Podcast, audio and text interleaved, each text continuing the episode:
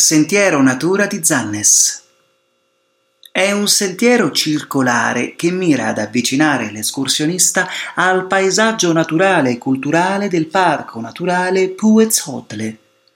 I vari luoghi di sosta sono provviste di pannelli di legno che raccontano genesi e particolarità naturalistiche del parco. È una strada sterrata dal fondo compatto, quindi praticabile anche ai visitatori in sedia a rotelle. Inoltre, per le persone non vedenti, sono state allestite alcune stazioni in scrittura braille.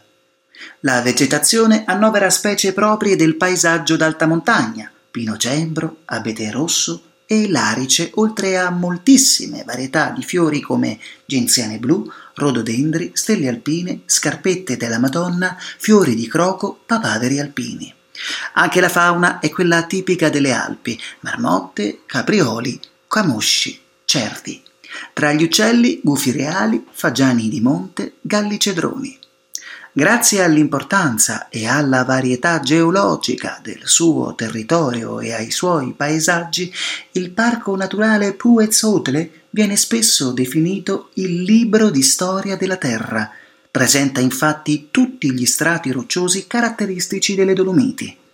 Il parco naturale comprende i monti del gruppo Puez-Hotle, quello Plose Putia e quello dell'altopiano del Puez con il Sassonger.